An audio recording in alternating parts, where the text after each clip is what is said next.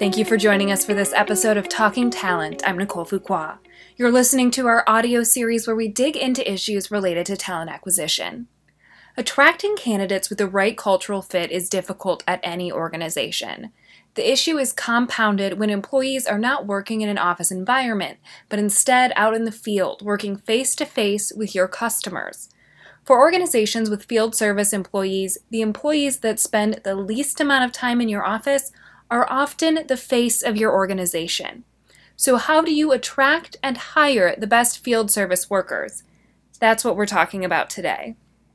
Joining me is Chris Guerra, the Managing Director, Executive Vice President for Service Council. In his role, Chris is defining and executing the Service Council's Research and Insights product portfolio. As a senior analyst on service, Chris is directly connected to senior service leaders and solution providers to drive the Service Council's Smarter Services agenda. This provides service executives and organizations the ability to benchmark their operations and also provide the guided insight to target how to improve their service organization performance and deliver the full potential of their change management initiatives. Chris also leads new member acquisition, member engagement, community expansion, as well as the development of their annual symposium.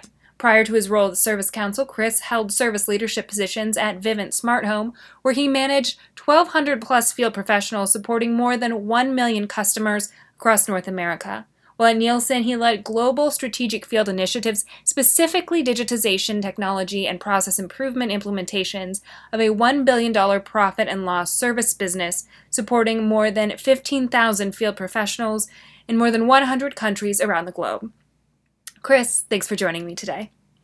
Thanks, Nicole. That's a mouthful. It basically says to everybody that's listening is that I've been in service my entire career. I love what I do, and I appreciate the opportunity to come here today and talk with our esteemed panel.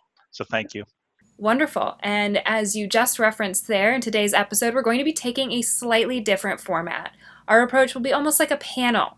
Also joining me today are Mike Yinger and Janice Weiner. Mike is our global leader of growth and strategy here at PeopleScout, and he's responsible for global sales results and organizational strategy.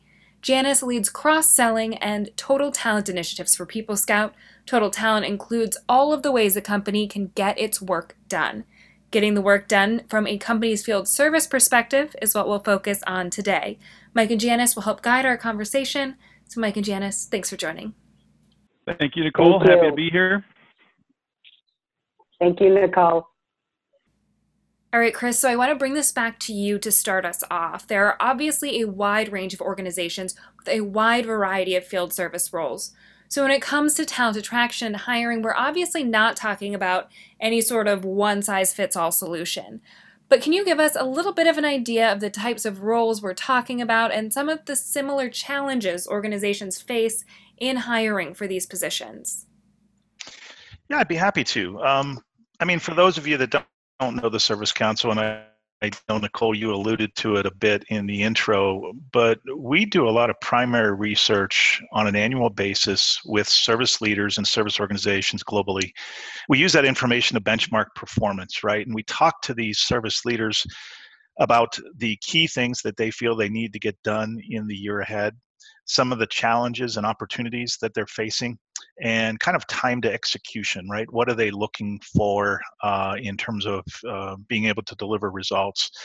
But in that, we also talk to them about benchmarks. How are they doing against where they were the prior year? And we use that in aggregate to really kind of benchmark our membership community and the larger service community. So it's with that lens that my responses will be couched today. And one of the things that we talked to our service leaders in our annual survey was, what are some of the external challenges, right, that you're facing? And you just alluded to it. And the number one, right, out of the hundreds of service leaders that we've talked to, the number one objective in terms of the external challenges that they're facing is a workforce and talent shortage. Everyone is talking about this across service and certainly across the senior ranks of the leadership team, which is, how do we attract, acquire, train, maintain, and engage with a workforce that really is the face of our organization, right? They're the folks not only solving the problems for the customers, but they're also engaging with the brand. And I think so much that conversation has come around for two reasons. One, service continues to be a differentiator. Before, service was a cost of doing business, but we're now seeing more and more mainstream organizations, large organizations, OEMs, manufacturers, using service as a way to drive customer satisfaction, customer engagement, and really even customer growth as it relates to that. So when they looked at their workforce, they said, we've got a lot of folks that are going to be retiring, you know, and there's a push to create the workforce of the future.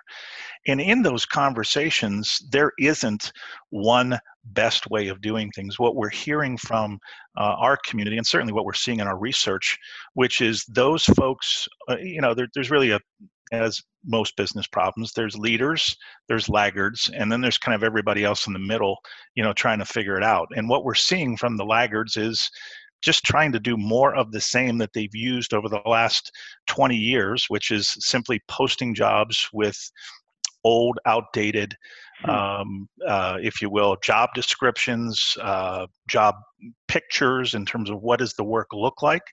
And then we're seeing among the leaders, we're seeing innovative approaches of partnering with education. We're seeing them really drive down the opportunities into their business and trying to get to a younger workforce to show them the potential of what that job has going forward. And even more importantly, they're talking more holistically about where this position fits into the organization, an effort to not only, as you said, attract somebody who likes the brand and maybe likes the type of work that we're talking about here, but even more important, they want to be able to see beyond the fact that, yes, they work by themselves, right? Most service folks do work by themselves. They don't have interaction. They don't have the benefit of an office that a lot of us share. So it's really about, where are you making an investment in me? So there's that larger conversation that's becoming more and more critical as part of the recruitment process and the development of talent and talent pipeline, which is, you know, how is this going to benefit me as a service person coming into your organization? So the messages are changing, the tools that they're using are changing, and the approach is changing. Yeah, that's a... there's a whole bunch of good stuff in there, Chris. Particularly when you think about what's going on in the economy and the competition that your folks are facing for these kinds of jobs, and where you've got large organizations offering very competitive salaries now, and people have a choice. And so, what are you seeing from a competitive position? What kind of things are your members doing to ensure that they're getting to the right kind of resources when they're looking to hire? So it's a great point, and you know, we break it down. I tend to think of it in a quadrant format of people, process, technology, and data. Which is when it comes to people, right? They're being much more descriptive about the individual that they're looking for, right? And the reason why I say that, it's not just a simple cookie cutter job anymore of turning a wrench or getting a result as it relates to a break fix or something to that nature. It's really about an acquisition of customer service skills in addition to technical or on-the-job skills. Mm-hmm. And we're hearing more and more the conversation around, you know, if you don't know how to do those things in terms of the technical part of the job, we can teach you that. But we're going to try to hire you for the kind of fit into our organization and the kind of fit into the service team. And so they're using things like structured interviews. They're using things like tools that are out there like Strengths Finders, Myers-Briggs, Predictive Index, other things that align with an assessment of the talent that's already in the organization that is doing well, and they're looking for complementary skills. They're looking for, you know, what can a new person bring in that looks very much like what the successful person that has worked for us is already contributing. So they're doing more, if you will, of an assessment holistically against the job rather than just here's the hours, that you work, here's the pay that you'll get. Those things are important, but they're now not just the leading part of the discussion with candidates. It is really a holistic view of what does the job entail. So that's the people part of it. And then process, which in my mind is how easy is it for me to step in and do the job effectively? Nobody wants to show up at work and have a difficult time, getting to being productive for the organization that's paying them, right? What they want to be able to do is quickly come in, assimilate, train, understand what the company needs from them, and then go out and do work, right? Because that's where they're the happiest. They love to be out with the customers. They love to be out fixing things. They love to be out doing new installations. Those are the things that we've seen in our field service engineer survey that we just recently conducted, which is, how quickly can you get me to proficiency? I don't want to be stuck in a long training program. I don't want to be stuck in a situation where I'm not adding value, right? So they're looking for some traction onto the process of how the organization is set up. And then with technology, we've talked about it both, leading up to this conversation and outside of this. I know Janice and I have been on different smaller group discussions with business leaders, and technology is important, right? Technology is an enablement to allow you to go better, faster, and quicker than your competition, and certainly meet the needs of your customers. So your technology selections and how you deploy technology, everything from your mobile device to your platforms, to even, the types of vehicles and the tools and the parts that are in those vehicles, how that technology is actually helping them stay on track to do work for the organization. And lastly, from a data perspective, how am I doing? Tell me how I'm doing on a regular basis. Let me know every day. Let me know every week. Let me know how I stack up against my goals, my objectives, my peers, my own personal career path. And all of those things, when you put them together, that's what the good candidates are looking for from their organization. And that's what the good organizations, the leading organizations, are trying to supply. Does that help, Mike? Oh, yeah, absolutely. And Chris, I wanted to take this opportunity to jump back in on some of what you just said there, so we can talk a little bit about putting together candidate personas for these field service roles. I know you mentioned that it's not as simple as just coming up with a one-size-fits-all list of characteristics, but how do you put together a persona? Are there any common threads you need to look for? Well, I think it's a great question, Nicole, and there's a lot of different things to touch on here. But I will say is first, understand your business, right? Before you begin to craft what that candidate persona looks like, you have to first really understand your business and spend some time looking at the results that your current team is achieving, and saying to yourself, is what John or Elaine or Bob doing? Is how do I quantify that, right? Assuming that those three are leaders or consistent producers for your organization that you want to use as guides, right? Guides to success for what does a future candidate look like?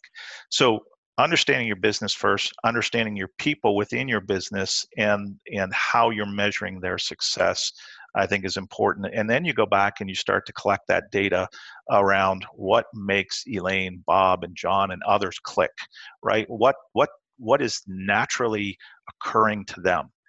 Do they like to solve problems? Because guess what? That's a big part of the job. Do they like to work independently?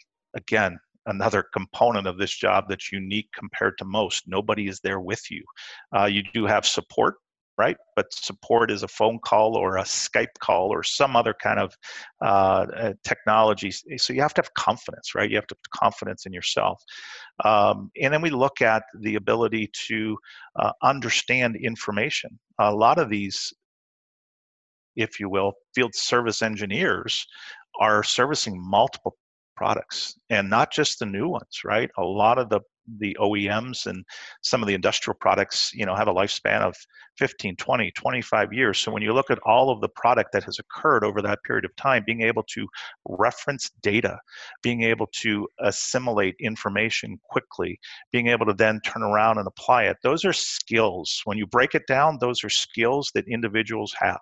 Some people like to work with numbers. Some people like to work with, language. Some other people like to work with people, but finding those key components of what makes your service engineer work well, and being able to isolate those, and then being able to take those, as you said, form them into a persona, so that you now have a hiring guide of what does good look like. Because to be honest, right? To be honest, as we've been on site with some of our members, and as we've had these conversations with others, we find very, very different approaches to the hiring pipeline.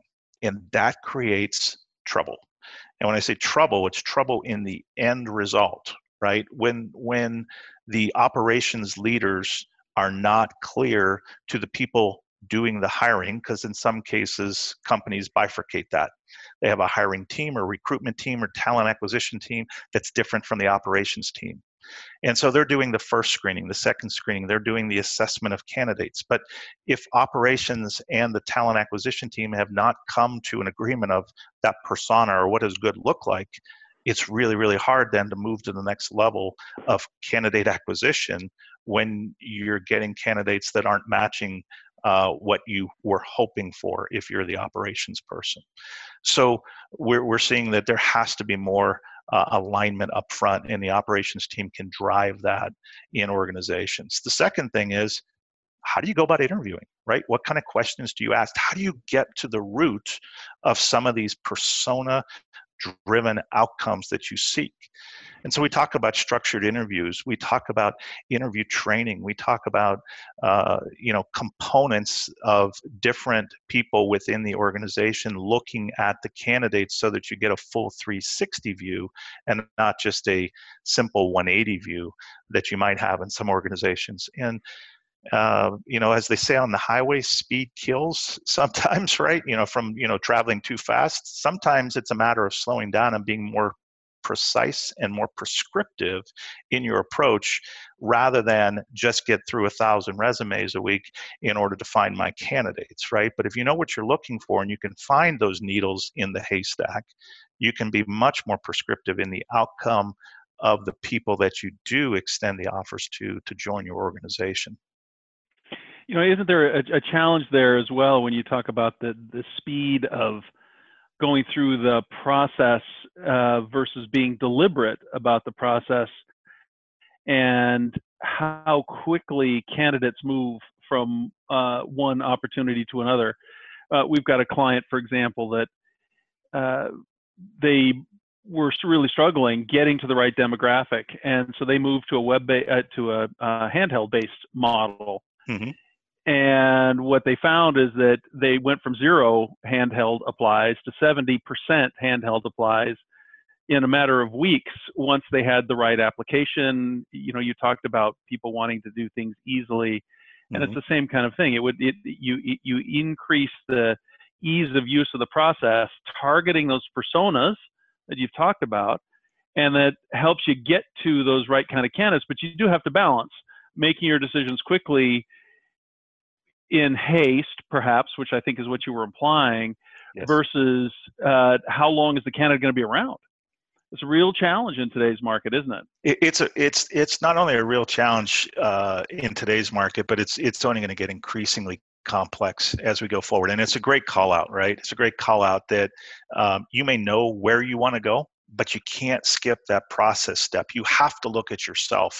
You have to look at how, we talk about, when we talk to product companies, we talk about how easy is it for your customer to do business with you, right? How easy is it for them to find their products, order the products, get service, get installs, get whatever it is that they need from you? How easy do you make that? We have to think the same way with candidates. Candidates have options, right? I mean, we're at a historically low unemployment, situation you've got needs. Businesses are trying to grow here in the United States, and so the needs are there. That workforce of the future is really, really in a great position to choose how they're going to spend their time. And if you frustrate them through the hiring and training and onboarding process, you're very sure to lose them, right? Because they've experienced other paths that are less friction and higher reward. Yeah, we agree with you. I think that applicant drop rate is a key metric that we help our clients watch over and improve on. Chris, do you see independence as being one of the key desirables for working in field service? And do the majority of the workers think that's one of the primary drivers for being in the field? So it's Janice, we're going to be releasing this data in the next week or so, so that the question is timely. Looking at this year's results, and it's in the top four, right? So here are the top four, which is fields. You know, we asked the question of what keeps you in the field service profession? And they had a choice of two. They could pick two out of a list, right? 47%, or almost one in two, half, let's just say, they're in it because of the type of work that it is. They love the work. They love the problem solving. They love the ability to generate outcomes directly through their own efforts, right? So that type of work interests them. So the work has to be meaningful. Second and third, right? These were both tied at 30%. So 30% of those that selected one or both of these.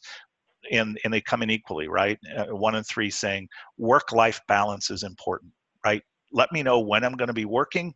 Let me know when I'm not going to be working, because we all know the field service job sometimes can operate without a clock, right? Because you're in the middle of a problem and you're trying to solve the problem. So companies who are good at managing time and managing their workforce create that work-life balance, right? So that's important. And what you just said was the autonomy of the job, right? I get to, in a sense, operate my own territory, my own book of customers, my own geography, if you will. And that matters to me because I have the support of my larger organization. I'm doing work that matters to me.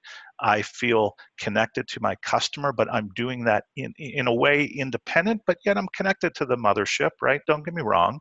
But autonomously going through my day is really, really important. And lastly, in those top four of why I stay in this profession was my team, right? So one in four said, you know, 25% said my team is the main reason why I'm here, right? So they feel, if you will, kindred spirits or, you know, brothers and sisters in arms, whatever it is, but it's that work group of their team that allow them to go out and execute. And that's, you know, geez, I'm a sports guy, so I look at the NBA, I study team makeup, right? And that's when you look at teams that win, yes, they have some superstars, but at the end of the day, they win as a team. And that's kind of the same environment that good field service organizations and people tend to gravitate towards. And Chris, that leads perfectly into the next point that I really wanted to talk about here. And that is knowing this about these candidates, knowing what they're looking for out of a job and out of an employer, especially the importance of that team. How do you create an employer brand that appeals to these candidates? How do you build that culture and then showcase it to those candidates so that especially in this market, they want to choose you over the other options? Oy, that's a big question, isn't it? Because there's so much there. There's so many opportunities. So first and foremost, right, there's something that we talk about within our membership of what we call say-do ratio. Do you do what you say you're going to do? And our expectations when we talk to member clients is that that has to be, if it's not 100%, it has to be darn well close to 100%, right? Because again, people have choices, right? So if they don't trust that you're going to do what you say you're going to do, it's really, really hard for them to commit to do what you need them to do. So that's first thing. So culture matters, and culture is, and it can be shown up in a number of different ways. It certainly starts with the leadership, right? It starts with the leadership of the organization. And more importantly, to a service engineer who's out in the field, it's their direct management team, right? I mean, they have awareness of the C-level folks and the strategy of the organization, but it's really up to the local and the regional service management leaders to tie that vision, those goals back to the work that these guys and gals are doing every single day. So that's part of where that say-do starts, which is when we look at what we do into the larger organization, and the goals of the larger organization are those, are you helping me connect those dots, right? Are we moving forward in regards to that? The second thing is are we engaged in a conversation, or is this a one-way dialogue? Successful organizations that we're seeing are taking the temperature of their workforce, and they do that through pulse surveys, they do that through annual engagement surveys, they do that through one-on-ones, or in some cases, right, we talk a lot about exit interviews when you're looking at an attrition problem, but a lot of successful organizations do what they call stay interviews, and even more importantly, executive ride-alongs, right, which is listening to your frontline worker. Again, the frontline worker is the one who's out with your client every single day. If you're listening to them and they feel like they have the ability to give feedback, they have the ability to give feedback that actually they can participate in helping make the company better, those are huge value adds as it relates to, you know, that workforce and workforce stability and, frankly, workforce continuity going forward. Yeah, I wondered about that, because on the one hand, speed is so important to get there on time and be able to fix the issue as quickly as possible, and then have the time to have a conversation with the client and to get to know the client. And I wonder if companies that you're seeing have a hard time doing that, balancing that, let's have a conversation and build the relationship, and maybe there's something more we can do for you, and having to get to their next service call. Well, it's important, right? And that's where having great processes and technology can help you close that gap a little bit, right? And when I say that is from a field service engineer's perspective or field service tech's perspective, they're looking for, and they're really, really invested in their own development, right? They want to know that the organization is helping them get better. And being able to do that means they have to be able to assimilate information when opportunities provide themselves. I'm not talking about going to a regional training event, you know, being away from their, if you will, primary job duties for a couple of days. I'm talking about the ability to, on demand, whether they're at home, whether they're at lunch, whether they're in between appointments, being able to generate learning for themselves because they have the tools and the company's provided the tools for them to invest in their own A, education, B, product knowledge, or C, just being able to interact within their community internally about how have you guys or gals solved this problem, because I'm about to walk into this situation. And so there's collaboration that goes on, but the tools and the processes that guide that. The other thing that we see from good managers and good leaders is really being able to identify the coachable moments, right? The moments where something is happening live or close to live real time with the field service person, and the management team is there in support of them in an effort to try to drive a positive outcome, not only for the employee, but for the client. And those teachable moments are critical. Some organizations do this as an after action where they save all that up and they talk about it at the end of the week or at the monthly meeting or what have you. That doesn't go towards speed, as you talked about. It also doesn't go towards an innovation cycle, right, of getting better in the moment. So we're seeing organizations that are succeeding, moving those conversations and moving the if you will, the return of information as close to the event itself as possible. You know, there's a very interesting thread in a number of these things that you just talked about, Chris, which is the company focus on their people. I mean, you talked about surveys and whatnot, and it certainly goes beyond surveys, because it's the actionable part. So what I'm hearing you say is the workers crave this kind of connection to the company, even in the nature of their work, which is by and large perhaps solitary, but certainly remote. Mm-hmm. How critical that is to have that connection to the company culture, and for the company to really understand what their culture is and what it is that their people are looking for. There's a huge amount of two-way communication there that has to go on that really speaks to how do you keep your people? How do you keep them happy and how do you keep them? Yeah, absolutely does. And it's a big part, you know, whether it be, we talk about service leaders today having some sort of social media strategy. And if you're looking at that younger workforce, right, maybe not to somebody like me, right, but to somebody that's younger, 20 something, early 30s, coming into the workforce and maybe coming into your organization, that's how they tend to interact with their peer groups. That's how they tend to interact with their friends and family. And so if you're not providing that same type of engagement opportunity in the tools and technology that you've got deployed, they're going to feel like there's a gap there somehow. Yeah, that's exactly right. That's what the people are looking for, the same kind of experience they see in their day-to-day lives. They want it to be that easy. They want it to be that relevant. And if you can do that, then you create a loyal workforce. And it's much better to keep your real workforce than have to recruit it, after all. It is a lot easier to keep your workforce, right? And not only keep your workforce, but turn them into, and I'm going to quote a word that I heard at Qualtrics at their summit earlier this year around customers, but I think it applies here.